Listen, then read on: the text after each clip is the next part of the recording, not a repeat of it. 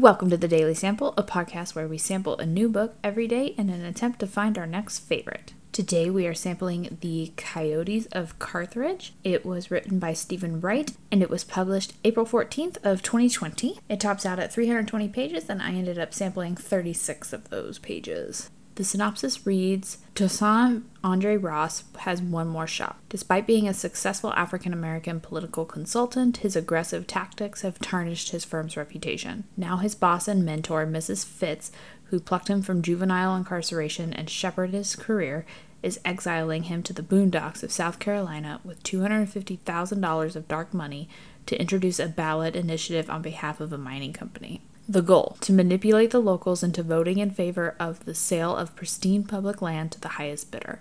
Dre arrives in God fearing, flag waving Carthage County, an area America's new economy has left behind, with only Mrs. Fitz's well meaning yet naive grandson Brendan on his team. A local is needed as a straw man to collect signatures, and Dre hires blue collar couple Oafish Tyler Lee and his pious wife, Shailene, to act as the initiative's public face. Under Dre's cynical direction, a land grab is disguised as a righteous fight for faith and liberty. As lines are crossed and lives ruined, Dre's increasingly cutthroat campaign threatens the last remnants of his own humanity and the very soul of Carthage County. A piercing portrait of our fragile democracy and one man's unraveling, the Coyotes of Carthage may well be the political novel of our times. So, this novel opens with Dre being outright convinced that he is going to be fired, and we follow him on his way to his office in DC. A good portion of this first chapter is actually him just kind of wandering into work, and we get a lot of internal information, mostly about Dre and kind of his fear of what's going on with his career and a little bit of backstory about his family and how he got into this job. And when he gets into the office, his boss, Mrs. Fitz, essentially tells him that his mistakes were basically, you know, his, his pride taking over and he's just let it run away with him. So it does kind of tell you like what mistake he made. I'm not going to go into it because I'm actually really bad at explaining politics, but it has something to do with a campaign and he made a mistake and their client lost and now he's in huge trouble. Like enough trouble that he thought that he would have to be fired. And his boss is his mentor. Like she has put so much time and effort into his career that for him to just be fired would actually be a huge loss to this firm. And he has a very deep fear of being fired not just because you know it's his, his job and it's been his job for years and years and years and you know you get used to a place and you don't want to leave it. But he has he also tells us you know he's a 35 year old black man with a criminal record and it's actually four felonies so he may not actually be able to find another job especially not in this field. Like he was basically hired by this woman and she knows about these felonies and she hired him anyway because she believed in them. And he's convinced he's never to find that again. And he probably he's right he's probably won't. This country does a really bad job of forgiving and forgetting. And it's like it's one thing to like not want to hire someone who has a violent history on their record. That's totally fair you know whatever. But at some point you have to have a little faith in the system that you know We've put a lot of time and money into our system, and we've said that it's for rehabilitation and rehabilitating our criminals to become productive members of society. And then we put all of these roadblocks in place so that they can't actually ever find a job and actually get into society. But that's a whole other thing. That's going to come up a lot in this book i can guarantee it because it affects our main character so deeply. So, as a way of getting back into the good graces, he is given a podunk assignment that he thinks is kind of beneath him, and it probably is, but at this point, dude, just take it. Don't say it. Don't say anything. Don't look down on it. Just take it and duck your head and be happy that you still have a job and you can figure out the rest later. So he is being sent to South Carolina, like the synopsis says. He's got $250,000 in money, which is not a budget that he is used to. He is used to working in the millions. So he is kind of complaining about that. He kind of complains a lot for a guy who's actually really lucky to not be fired. And he recognizes that in himself as well. He's he's self-aware.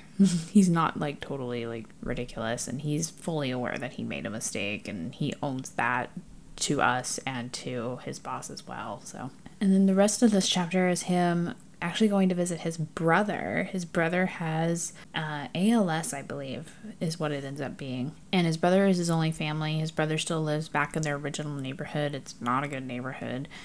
Um, so as Andre kind of goes to his brother's house, he's giving us the description of this neighborhood, and he's talking about, you know, two weeks ago, you know, rival gangs sprayed bullets across the street, um, and he's looking at these bullet holes and all these other things. And then it turns out that his brother's primary caregiver is his, I don't think it's his wife. No, it's his wife. Yeah, they're married, and they have a kid together who doesn't really ever talk. And Andre very deeply suspects that this kid is not actually his brother's kid because this woman is or has a history of like drug abuse and prostitution and she's had a hard life too. She's been in and out of shelters and all this other stuff. So Andre's convinced that this isn't actually his nephew and he's pretty sure that his brother knows that too and just is just ignoring it. I think his brother is nonverbal at this point. Like he's pretty far into ALS and his wife Vera, even though Dre doesn't like like her at all and he doesn't think that she takes care of the house very well, he does recognize that she's actually a really good caregiver for her brother. She, she is really good at making sure he has all of his medications. She writes down all of his symptoms and like logbooks. Like she's on it which is probably the only reason he has not tried to figure out a way to like put his brother in you know, some sort of care home or something. Because he can't take care of his brother not full time at least because andre travels for work.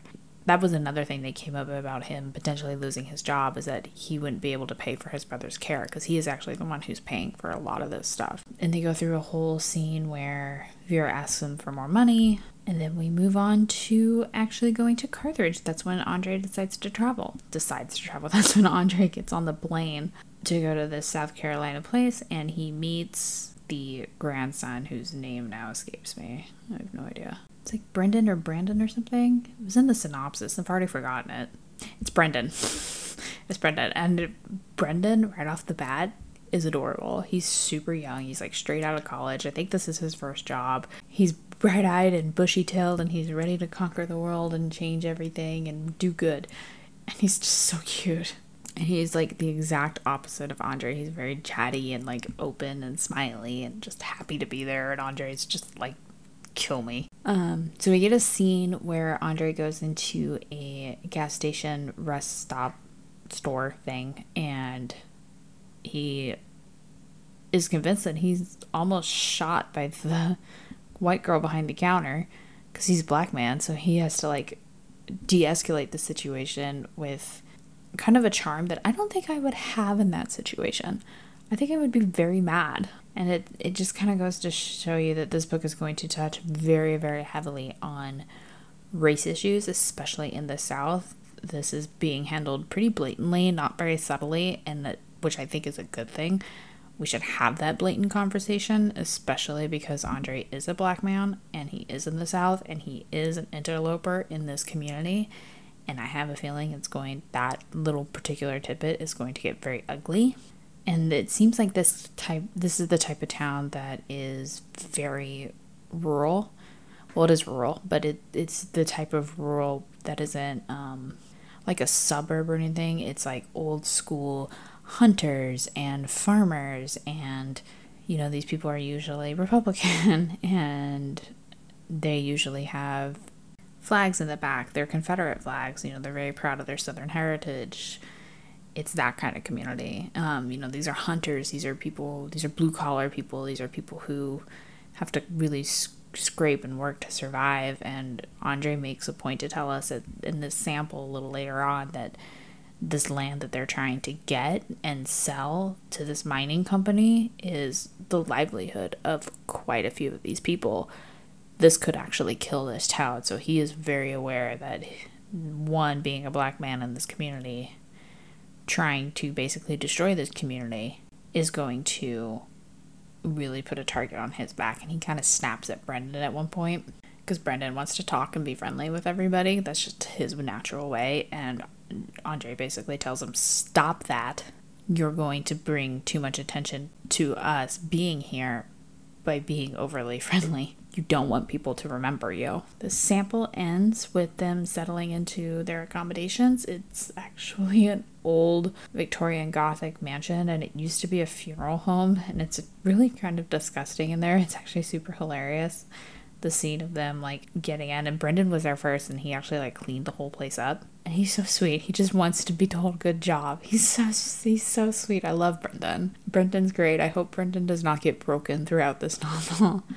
Um, so, yeah, this is going to be a very political novel. I think this is going to handle a lot of deep issues, um, especially those that are really affecting us today. You're going to see a lot of issues around race. I think you're going to see a lot of issues around religion. I think you're going to see stuff about public good versus private corporations and the rights that go there. I think you're going to see issues around public land, which is a political issue that has been dogging humanity since, God, I think I first learned about it in history class, and it was in regards to public hunting lands in Europe in like the year 1000 or whatever. So you're going to see a lot of those kind of issues. I think you're going to see a lot of the idea of rural communities and cities and the differences that they have in between like in needs and wants and that type of thing. You're going to see a lot about community. I do plan on finishing this novel. I think it was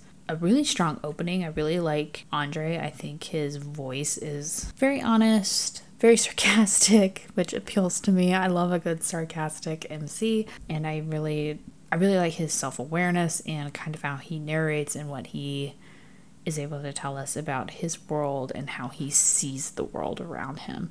So I do think it's going to be really good. Um, I don't think I'm going to finish it like soonish. I feel like this novel is actually a really good novel for like the fall or the winter, not because it's like cold in South Carolina. Sometimes you get like novels where like the weather plays in a big role and like you usually want to like match your personal weather to the weather in the novel. So, like a murder mystery in winter where they're snowed in, I usually like to save those for snowy days. That's not the case with this one. I just feel like this isn't a very good summer read, and as we head into summer, I want something a little bit more lighter or like fantasy or sci fi or whatever. So, I'm gonna save this one for the fall. I think this is a really good fall book. Uh, it's pretty short and it's a pretty fast read. Like I said, it's only 320 pages. I don't think it's gonna be a super heavy book, even though it does touch on a ton of issues just in this one sample, and I have a feeling it's going to touch on even more later on. I'm excited. I think it's going to be good. So here's to hoping this book eventually works out for me when I do decide to pick it up. If you've completed this book, let me know what you thought. You can find me on Goodreads at goodreads.com slash the daily sample or Instagram at the daily sample. And I will see you guys here tomorrow for another book. Bye!